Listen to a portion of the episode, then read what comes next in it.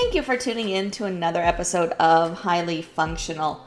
This is Brianne Showman, and I am joined today by Dr. Mark Cucuzzella. Dr. Cucuzzella and I had a great conversation discussing the many different metabolic syndromes and conditions that we develop and how simple dietary changes can impact those in a positive way. And then we dove into the conversation of carbs, breaking down the myth of do we need carbs to survive? And more importantly, do we need carbs to perform? Whether you are an athlete, a clinician, or a coach, I think you'll find this conversation highly valuable. So let's tune in. Mark, thank you for joining me today. How are you? I'm doing well, Brianne. It's a pleasure to be on from the East Coast here. Quite a time difference right now, but you know, that's the power of Zoom. It works. Yeah, you guys don't even change time there, so I don't even know what time it is in Arizona. eight o'clock here. We are three hours different now. So okay. but you are correct. We do not change time. It's a fun fact that a lot of people don't know. You guys are smart. Whenever the, the spring comes, and I, I usually get up at four o'clock to run, so then now it's three o'clock. Like Monday is an ugly Monday. So right. Maybe not four, like somewhere in that range, you know, four, or five o'clock, early morning. I've heard there's a number of states that are working on getting it switched so they aren't changing time anymore, but we'll see how soon that happens. I think we have more important problems in our country right now than time, time change. Yeah, just a, just a few. Just a couple. Just I would couple. agree with that. Awesome. Well, I'm excited to get you on here. You are a knowledge of wealth in a lot of different arenas. Um, but primarily what I want to focus on tonight is kind of uncovering some of those myths or discussing some of those myths and things that lie around nutrition and carbs and some of these different medical conditions that um, are almost like a nutrition underlying cause. So um, we'll dive into that. But first of all, who are you, Mark? Gosh, well, my, I'm 54. I'm a professor of medicine at West Virginia University School of Medicine. So my field's family medicine. Um, and the Air Force, I just retired 29 years. I was in the field of flight medicine. So we try to keep air crew well. So I've done a diverse uh, number of things in my life in medicine, a lot of sports med, running medicine, like what you do, PT, you know, injury prevention treatment, um, exercise physiology, performance do hospital medicine, have a clinic now devoted to diabetes remission, meaning taking these uh, type 2 adult type diabetes and you know which is a dietary condition for the most part and we can make that go away. So really trying to create that paradigm that type 2 diabetes, which is 95% of diabetes in America now, can go away if, if you know what to do. Type 1 is a little is different. So we just need we can talk about that, just differentiate those two. So it's kind of like metabolic rehab. so you do phys- yeah, it is. It's, my clinic is metabolic rehab. You know, you take broken people, you know, who are metabolically broken and try to make them well metabolically and a, a metabolically unwell person is not a well person. That's that, i think that's inarguable. That's that's the goal. Yeah. Metabolic rehab. I like that term. Yeah and it's an ongoing process right? Rehab is not like you know do something for a week. It's and then it's maintenance right? After rehab it's maintenance. Okay so you recover your healthy state all right let me just go back and do all the wrong things again right you're you know you're overtraining you're using the wrong shoes you're running completely wonky well we fixed you Now, not just go back and do what broke you before. Right, exactly. Yeah, it's always a solution, be, right? yeah, yeah. Let's let's let's uh, sort it out. Absolutely. When talking about metabolic conditions, um, I guess that's probably the best word for it. It's more than just diabetes that can be in that. So, kind of what are the different metabolic conditions that we're talking about? Yeah, that's a good question. I think the basics, let's just talk about what a normal human should be able to do in a well state. So, a normal human in a well state should be able to use body fat as fuel. You know, you eat a meal, maybe you got a little glucose on board, you're utilizing that. But a healthy body can use fat as fuel when you need to use fat as fuel. For example, like, you know, maybe your grandparents, right? You had dinner, didn't snack all night, went to bed, maybe they lived on a farm, they got up and did some real work, right? They weren't hungry, they didn't need to eat an energy bar. Their body's making energy. They, then they come home and have a big farm breakfast. So when insulin is up, we're storing. So when you know carbohydrates raise insulin, we're storing. And when insulin is down, we can access body fat for fuel. So regardless of weight gain or loss, so if a body can actually access the body fat stores, whether you're living, sleeping, running, biking, doing an obstacle race, that's just a, a good place to be because then then you're good, right? You're never worried that gosh i'm going to run out of energy so i mean really i mean humans do not you know if we're well we don't run out of energy you know we're designed to live you know weeks at a time without a mcdonald's if it required that um, but we've kind of broken ourselves that now we, we cannot tap into that body fat. That's an, a metabolically unwell person. They have a condition called insulin resistance. High insulin levels inhibit our body's ability to use fat as fuel.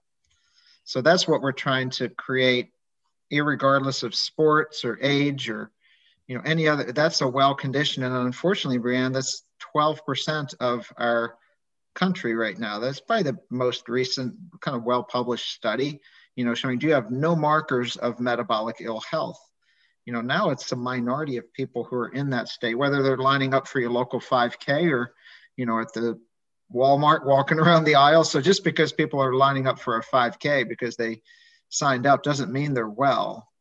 So and, there's some simple ways we can assess that in people. Um, we, we can talk about that but that's really what, what we want people to understand. It's not about it's not about what type of diet someone's eating. It's about are they well or not well? And if they're not well it's tweak multiple things, the diet being one of them. You know, there's other levers too, for sure, you know, sleep, movement, and other stressors in their life, medications that can drive that storage state. Mm-hmm. Um, since we're on this discussion, let's dive into those markers as far as like, or what people can kind of start looking for in themselves to figure out, like, are they well, or is there something that needs to be worked on?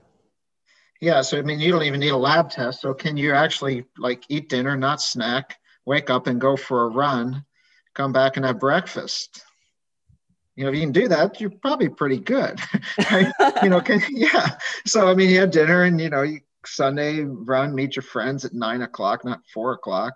You know, go for a nice run. You know, you don't need to gel up, right? Have some electrolytes, go for a run, come home and have you've worked up an appetite, have a nice breakfast. So your body, if you're able to do that, your body's uh, using fat as fuel you know that's a, if you're hungry every four to six hours all day you know you're, you're basically you're eating carbohydrates glucose spiking your insulin spiking your carbs you kind of crash so, so if you need an energy bar like if you feel like gosh i need an energy bar that means your body does not know how to make energy you know some of the markers you would have just uh, you know whether in your doctor's office if you have a MyChart you can pull them up on your lab so it's called the metabolic syndrome. So if you've got three of five of these, you know, you got the full syndrome, five of five, and you're at huge risk for heart disease.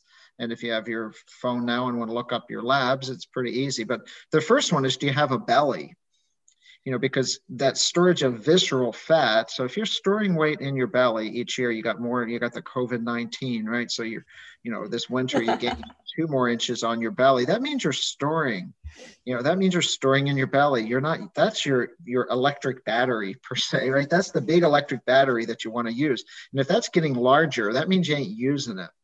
So that waist circumference, and you should be able to take two times your waist, you know, get a little piece of string or something um, two times around your waist should be less than your height.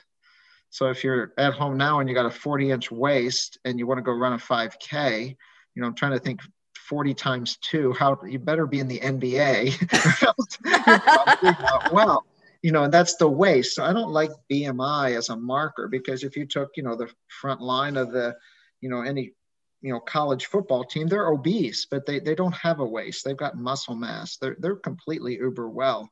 Um, but that's not the, the, the, people with bmis of 40 in my state aren't on the wvu football team. I'm at west virginia university. So they're more the people you would see at walmart with sodas and white bread in their cart you know and those type of things. They just don't know. They, they're, they're not knowledgeable of that. But yeah if you're shaped like an apple right that's we all know that that's not good.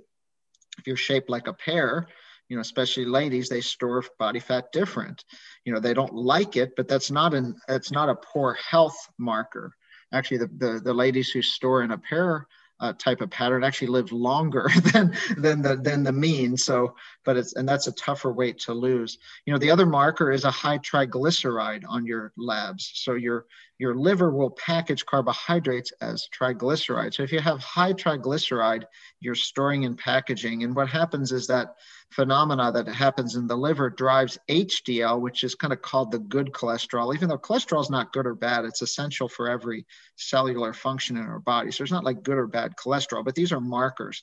So a high triglyceride and a low HDL is another marker of this kind of storage condition you know, if you're a well person, your HDL should be higher than your triglyceride level. So you could look that up on your labs.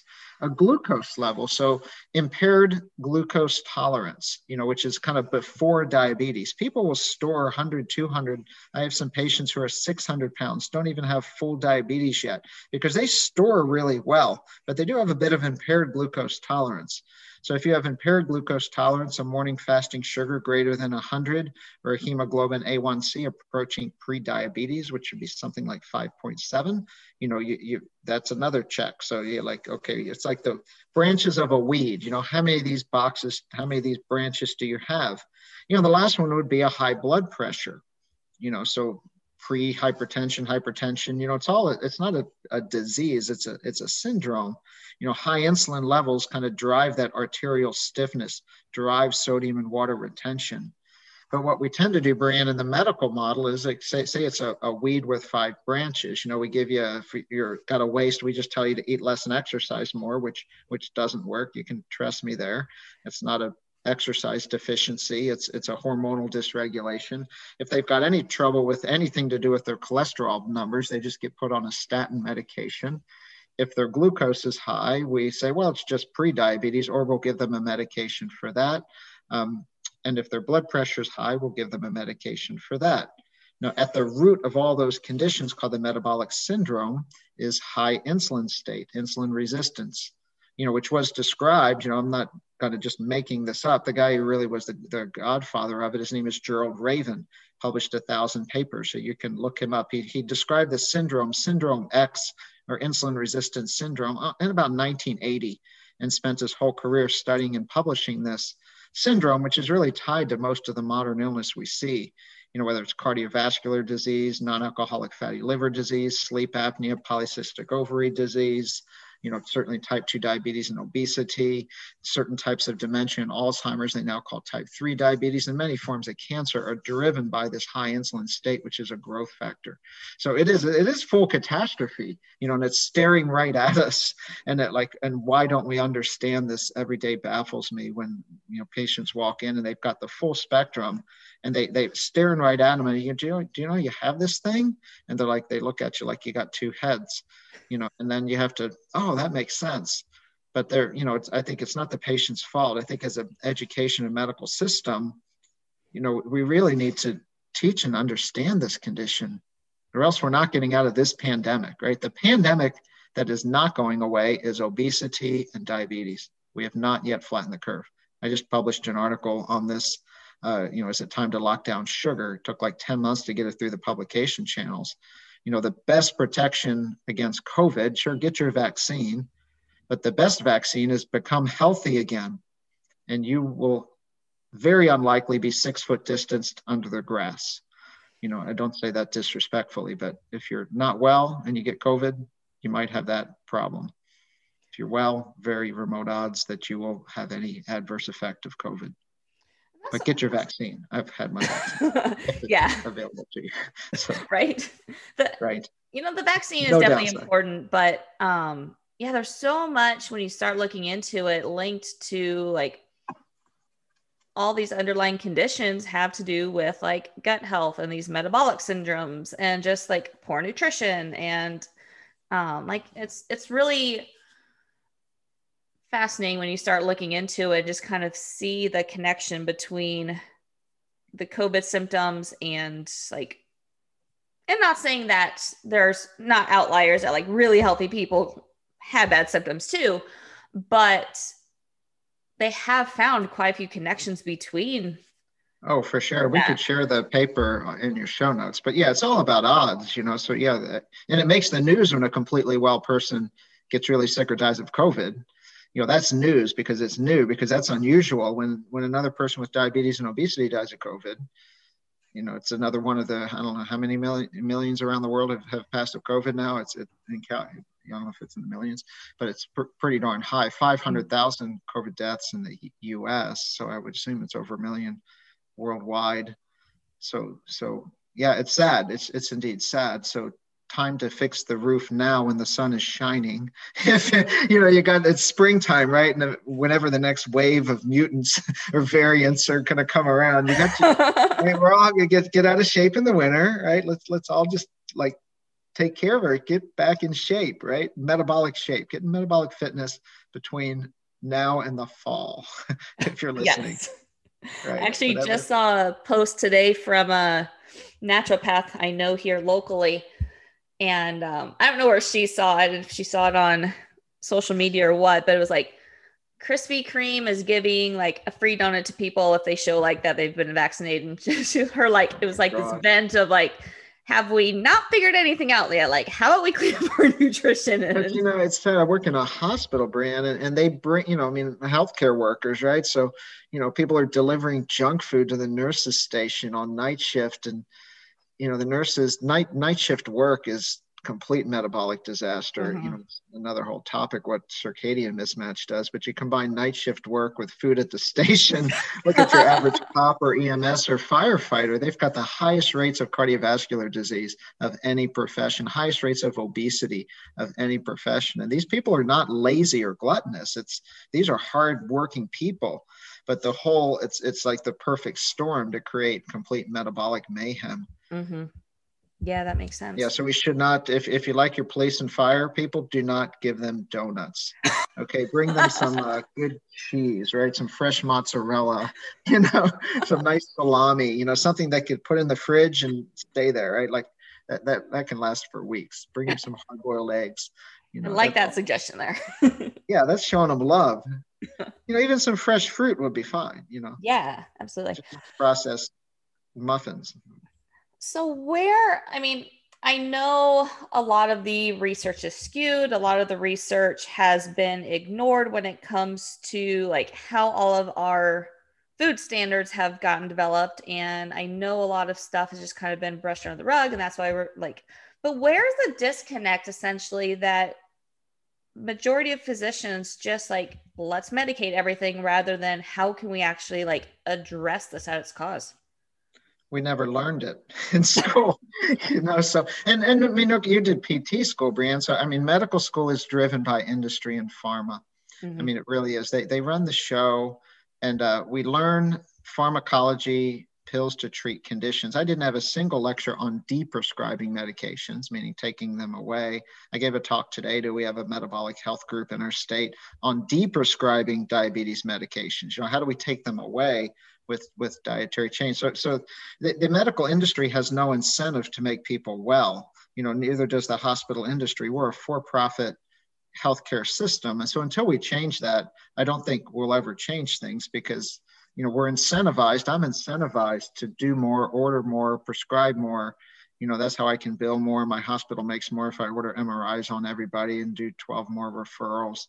So there's no really incentive to kind of shut it down a little bit and be more thoughtful I was in a military environment before the civilian environment, which is like a national healthcare system. You have limited resources, and our goal is to keep people fit to fight. So it was it was kind of unusual when I left that model. I'd never I didn't know what a code was. you know, like I just showed up and went to work and tried to get people back to duty. This is all I did, you know, and, and pull the ones from duty who probably could put their crew at risk. And that that was my only mission every day. I knew nothing. I didn't get a, a performance report of revenue, value, whatever they're called. you know, if my supervisor thought I sucked, he would probably tell me straight to my face. But if I was doing a good job, they would just leave me alone. So, so the whole system is upside down in incentives. But I think the way we've learned you know, has really been influenced by, you know, the, the, you know, conventional wisdom and cognitive entrenchment. Meaning, you know, before 1970, every every way of eating for diabetes or obesity reduced carbohydrates. I mean, that was just in every textbook. But then in the 70s, we had this hypothesis, which was really driven by some influential people and went to the Senate floor without any scientific evidence. It was called the diet heart hypothesis. And Gary Taubes, just read his first book, which was written in 2008, called um, Good Calories, Bad Calories. You know, he spent like 10 years researching that book. Um, this is before I even really under, he wrote that before I learned about this. I've, I've been an advocate for low carbohydrate eating for about 10 years when I actually went back and read the science. But the diet heart hypothesis, Brian, was this you eat fat and cholesterol, i.e., eat an egg, it raises your blood cholesterol, and that blood cholesterol clogs your arteries. Okay, done deal, right? That's hypothesis equals fact, right? And we know in science we have a hypothesis, we test the hypothesis, and if our test does not confirm the hypothesis, our hypothesis is wrong. So that hypothesis has been tested again and again in randomized controlled trials and in just basic population database, which is the world. And uh, how did that hypothesis work out? It didn't.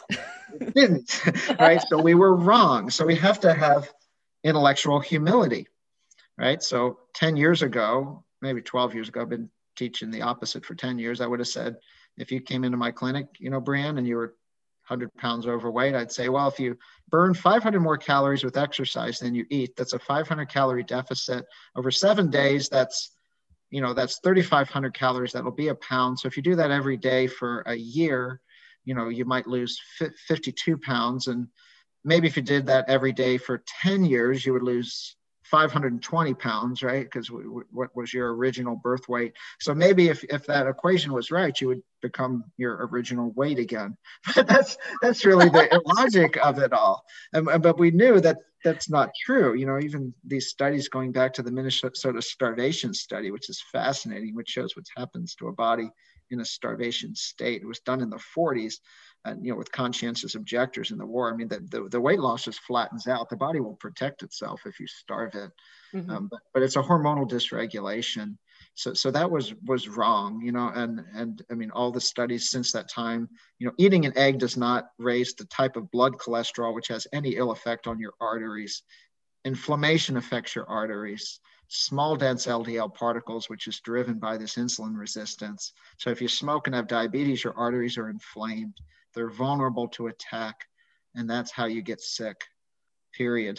so, yeah, I mean, bad stress will inflame your arteries, and there's probably things in the air too. You know, there's you know, you know, when we were when I was active duty, there was a lot of nasty stuff coming back from the Middle East and otherwise well people you know, if anyone kind of witnessed what was happening in the first Persian Gulf War, just looking at the air on CNN, you're like, that stuff looks pretty nasty.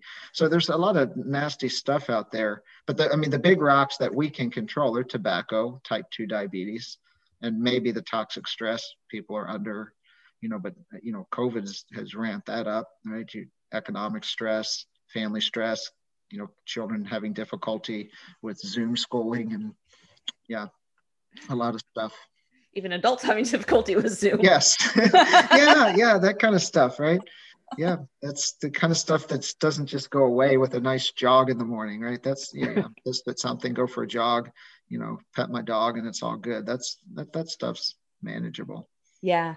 And I think a big, and I, w- I do want to dive into more of like the dietary changes that people can make, but I think a big factor that people forget about is how much lack of sleep, increased stress, um, you know, and all these lifestyle things impact our hormones, which ultimately impact how our body responds to to weight, to food, to everything. Mm-hmm.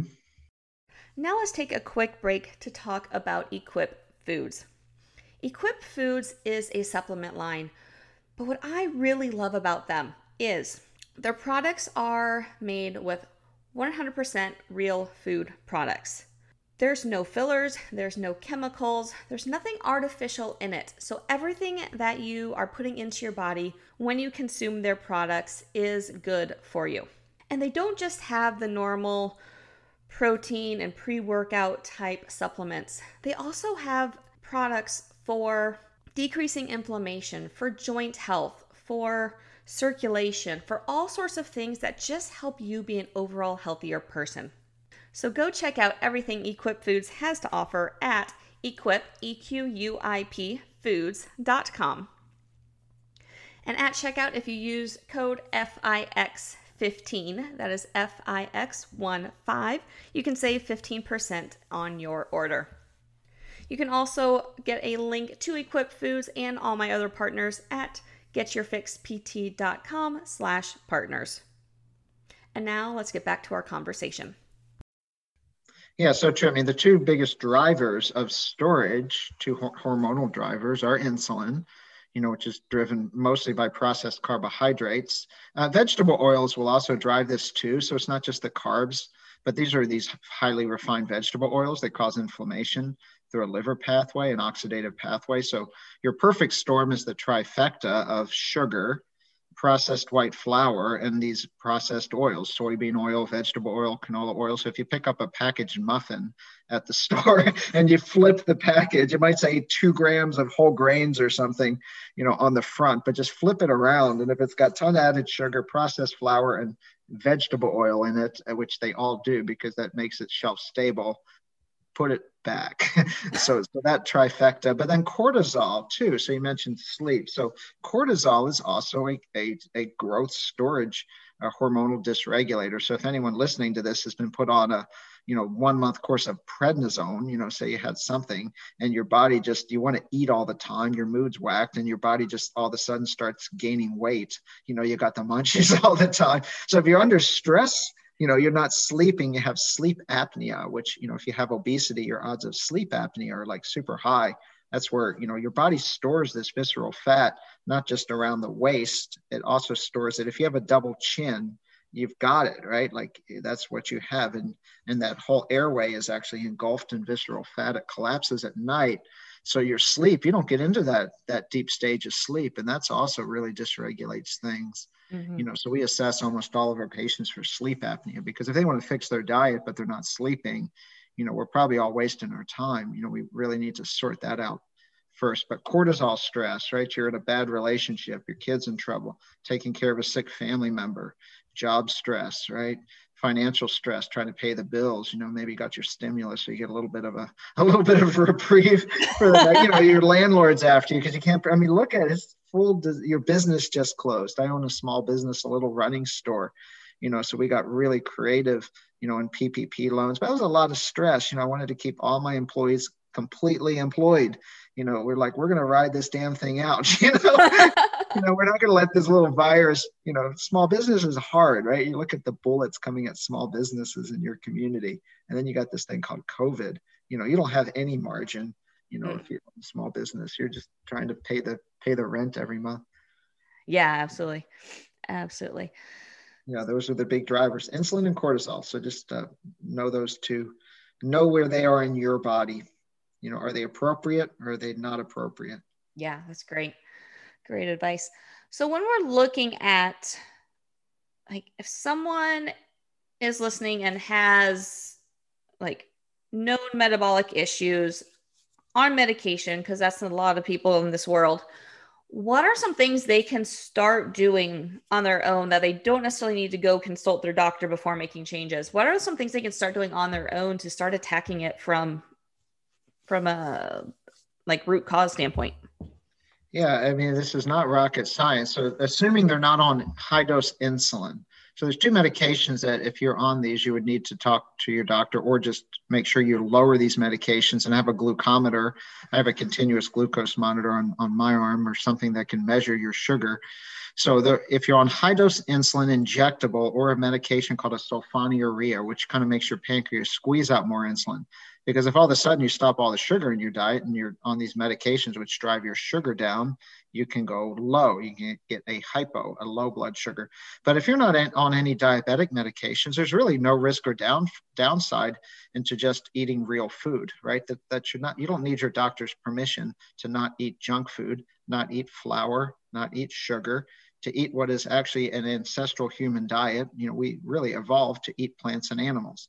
You know, it's in our DNA. We got I don't know, you'd have to talk to my friend Dan Lieberman, how many millions of years Homo sapiens were existing and you know thriving maybe struggling depending on the famine situation of the world but we evolved to eat plants and animals you know so we hunt them we fish them we gather them you know these aren't kind of your modern modern monocropped plants or gmo sugar loaded bananas these are things you would pick and berries and, and fish for and, and things that the animals would produce. Maybe, you know, you get some eggs and some full fat dairy. So those are real foods. There's absolutely, that's, that's not an extreme way of eating. That's, I mean, it's not low carb by any definition. That's just called human diet. You know, so, so to get rid of 60% of what humans eat now in a developed part of the world is ultra processed foods, meaning they contain those three trifecta ingredients I just told you sugar, white flour, processed flour, and vegetable oils. So get rid of all that and see how you feel. You know, there's absolutely no downside into eating things that were once alive that would rot if they were left on your counter. I don't have a cabinet. I have no idea what is in my, you know, pantry, I guess you'd call it. Right. So the only foods I eat come out of my fridge or freezer period. I have no idea what's in the pantry. And that's, that's awesome. That's all you need to know, right? And if you flip the back of a package and it has more than five ingredients and it has any of the white flour added sugar, vegetable oils, even if it says like healthy whole grain on the front, you know, it's just that's an, the front of the package is an ad. The back of the package is what's in it. So yeah. that's that's what anyone can do, whether they're metabolically broken or well. That's just going to keep you well. Yeah. real food. Absolutely. And say I do have food in my pantry, but it is my nuts, my yeah, nut butter, okay, and my coconut yeah. water. yeah, there you go. Yeah, so nuts would be something that maybe in a pantry that you know that's, that's a, a plant that would be gathered. Yeah, and I think it's important to mention too that because for so many years, like I'm a child of the 80s, and you know, fats were bad, everything was low fat, and I there's still so many people that are in this mindset of fat is bad and so they're afraid of avocado nuts putting oils on foods and and all of this um, like afraid of coconut oil because it's a saturated fat and yeah. i think it's important to also recognize that it's like fat isn't bad for us. No no we have to get rid of the fear of fat. We have to get rid and that is in the literature. So healthy fats do not cause someone to be fat i.e obesity which is a metabolic condition so eating the healthy fats and eggs and all that thing does not, that's real food. High insulin and metabolically broken state will develop these conditions. But yeah, it's so hard because the world is so entrenched in that it's, you know, even in the, you know, USDA dietary guidelines scientific documents, 2015, they said fat and cholesterol are no longer nutrients of concern. You know, in their scientific language, meaning you know, if you read the 800 page scientific part of that, it's like, no, eating fats and eating cholesterol does not raise blood fat or cholesterol. So the USDA even capped, they removed the caps on fats. They mm-hmm. removed the caps on saturated fats. So in the scientific literature, there's no caps on this stuff. It's it's it's fine, but but how that translates to practical in people's knowledge because no kidding, they still go to clinicians, they still get taught by, you know, nutritional educators who've been doing the same thing for 30 years. Mm-hmm. And we have to, we, I mean, if we're going to be scientific thinkers in this, we have to relook at the science.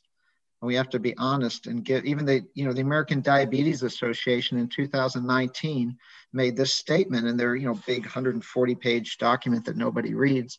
They said the most, not, not just a, the most impactful way of controlling and reducing blood sugar is is reduce the car- uh, carbohydrate content of the diet. Okay. Yeah, the most. yeah, I mean not a way, the most important, yeah. the most powerful way. You know, but but it's buried. It, it takes in medicine. It takes 30 years before something this profound becomes. You know, there's innovators, early adopters, and there's kind of the herd, and then there's laggards. But you know, I don't even think we've crossed the chasm yet between you know people that are early thinkers here even to you know you got early adopters and then you got early majority herd. So so it just when when does you, does something cross over be, to become completely accepted? It seems like we move backwards every step forwards. It really does. Like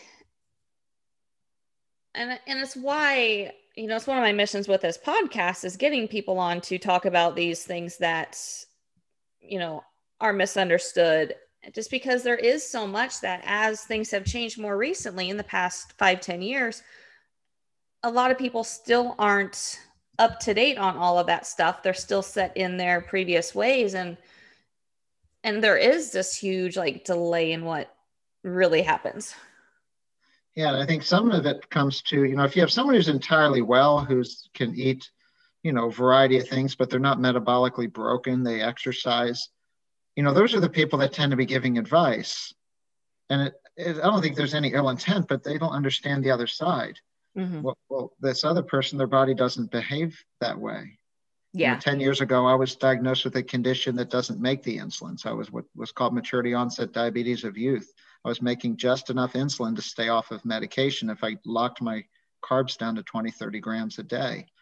So okay. it was kind of put right at me to, I mean, no one was doing this then, but I, I, I knew a bit of the literature from working with obese military soldiers. I was learning about this. And then I, I put a monitor on myself then, and, and I was like, oh my gosh, I can create completely stable blood sugars.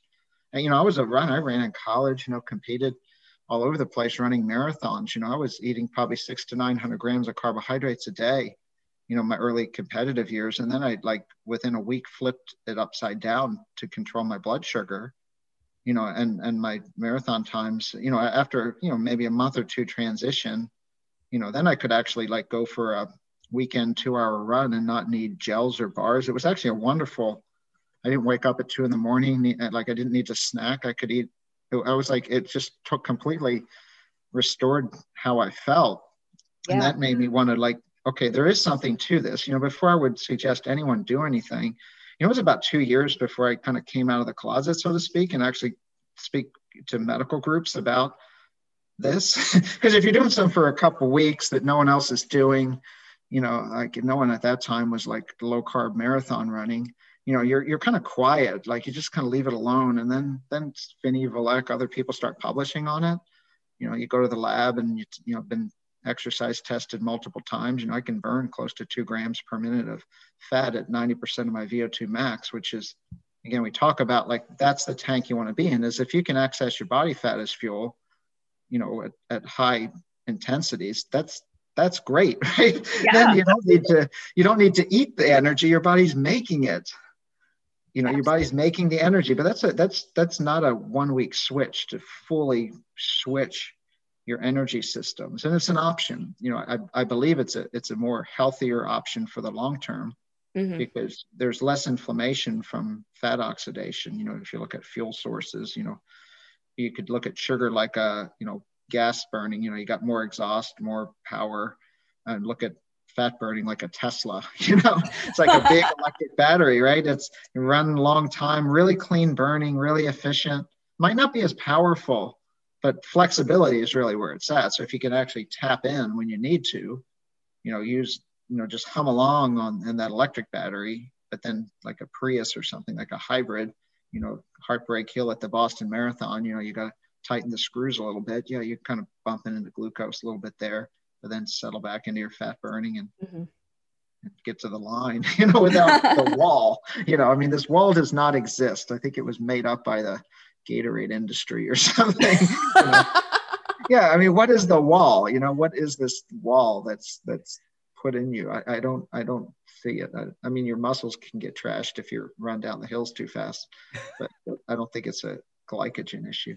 yeah. If, if you've trained your body correctly, there's other issues that can make you destroy yourself right. right in obstacle races you know there's lots of ways you can lots of ways you can correct that's why you need a good coach. Exactly. And that's why you need to train and practice so you don't make that mistake. You know go try to make that mistake in practice. Well that was not a good way to do it. Let's, yeah no. No. test your food choices race no. But if you don't need like if you don't need food choices that's one huge thing right? Like if you can go did a hundred miler this fall, and I, I, think I like counted the calories like when I went back, and did probably about fifteen hundred calories, you know, for a hundred mile trail run. Because mm-hmm. you know everyone in these ultras, they say their stomach goes right because they're trying to get like four hundred calories an hour, you know, and your body just can't like when you're working like that, you know, you can't digest it. So, you know, if you don't need those calories, that's just one big piece of the error bars in, a, in, an ultra. You know, there's a lot of stuff can go wrong in a hundred miler. But yeah. but if you're if you know if you're not worried about your food strategy because you don't have a food strategy because you don't need a food strategy, right? Yeah, other than if you're hungry, you eat, right? You're like, okay, I get to this aid station, I'm a little bit hungry, you know, and you see like a quesadilla or something, hey, that looks pretty good. Like your your brain will kind of tell you, or yeah. maybe there's some salty broth because it's cold and it's at night. Oh yeah, give me some of that salty broth. That looks really good. You, are intuitively your brain will tell you like what you need when you need it. Mm-hmm. If you Very true. in. Very true. Well, awesome. Uh, start wrapping it up a little bit here. Anything we did not discuss that you feel would be super important for my listeners to hear? Yeah, so super important is assess your own metabolic health. So a healthy body can burn fat as fuel. You know, whether you're just not exercising at all, right? You know, or if you're trying to do an obstacle race, and and that's mostly determined by your diet. Um, and different people have different levels of carbohydrate tolerance. You know, if I've got teenage kids, right? They have growth hormone, they got testosterone. They can come home and they can eat full-on pizzas. Their their bodies are they can tolerate those carbohydrates because they're growing. Um, but most of us now do not want to be growing at least. Right? Would that be a fair unless there's like 12 year olds listening to this podcast right now? Yeah most of us now muscle but that's about it. Yeah and we want to keep our muscle right? So as we get older i'm 54 we want to keep our muscle mass. So protein is the big lever mm-hmm. of that and protein is the most satiating hormone. So as we get older you're going to i mean just naturally just from what i see and just hormonally as we go through the stages of life you know, we need to shift from more kind of glucose burners more to fat burners as we get older, you know, and, and that's going to be your approach. You know, if you look at like even like Joe Friel, some of these people publishing highly, you know, in the endurance space after 50, almost everyone who's writing about exercise after 50 has somehow come along to low carbohydrate diets. You know, um, look at uh, in, in South Africa, you know, Bruce Fordyce won nine comrades marathons. You know, I did that run t- twice and I can't believe he ran that thing nine times under six hours. That's the big 56 mile ultra. You know, so he was gaining weight, right? Here's Bruce Fordyce, you know, world famous guy, you know, run sub six over that course, 56 miles. You know, incredible, you know, without the fancy Nike shoes. You know, so he was gaining weight and he spoke with Tim Noakes, you know, who's you know, wrote the lore of running. So he he's been probably, you know, just looked him up because 10 years ago he kind of went through his own journey of this. And uh, and gone low carbohydrate, can run again, lost the weight. Bruce Fordyce, same story.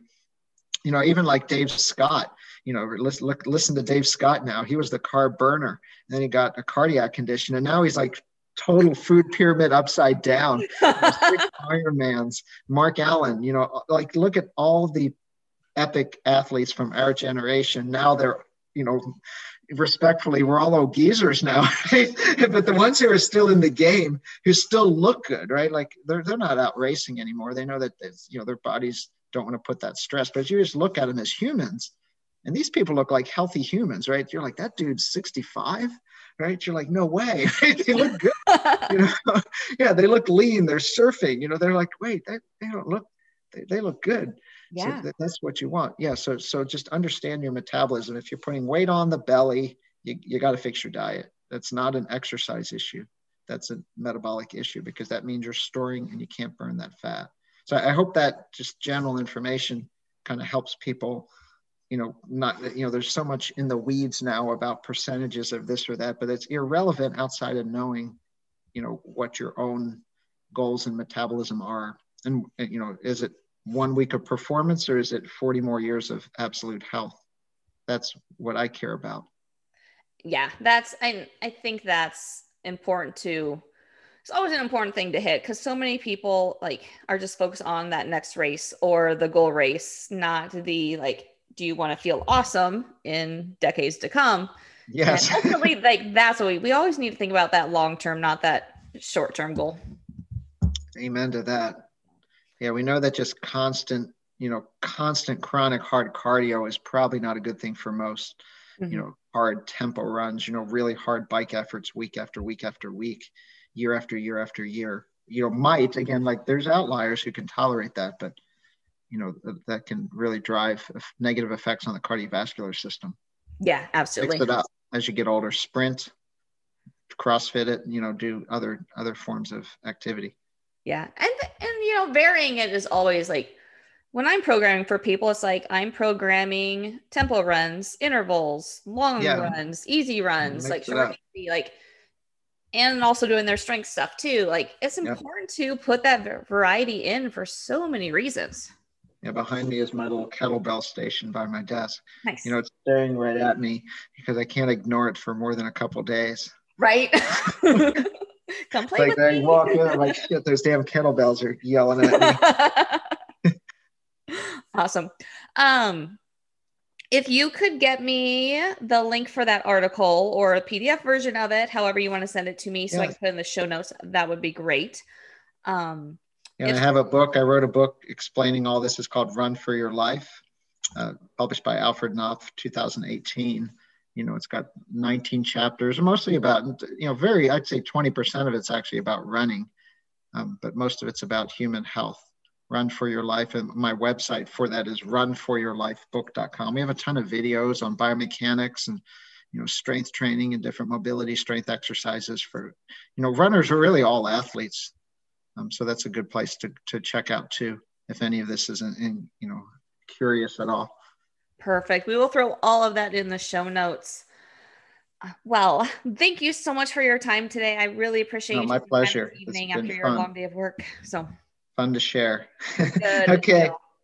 Awesome. All right. Ciao. Stay stay cool out there. I'll do my best. Arizona land. All right. Bye. Bye. And before I close out today, I want to take a moment to talk to you about the foot and ankle fix for runners. Foot and ankle pain is such a common injury with runners, and yet it doesn't have to be. It doesn't have to be bothering you constantly. It doesn't have to be shutting you down from being able to run but many times it does because we don't do the right things for it. That is why I created the Foot and Ankle Fix for runners. It's an online program that'll give you the right things to do in order to resolve your foot and ankle issues once and for all and let you really get back to training like you want to. So if you're interested in checking out the Foot and Ankle Fix for runners, head over to getyourfixpt.com slash courses and you can see a link for the foot and ankle fix for runners as well as all my other online programs. Thank you again so much for listening today. I really hope you enjoyed this conversation.